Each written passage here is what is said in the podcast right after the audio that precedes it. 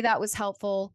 Five stars, please, if you found anything on this podcast helpful or any of my content.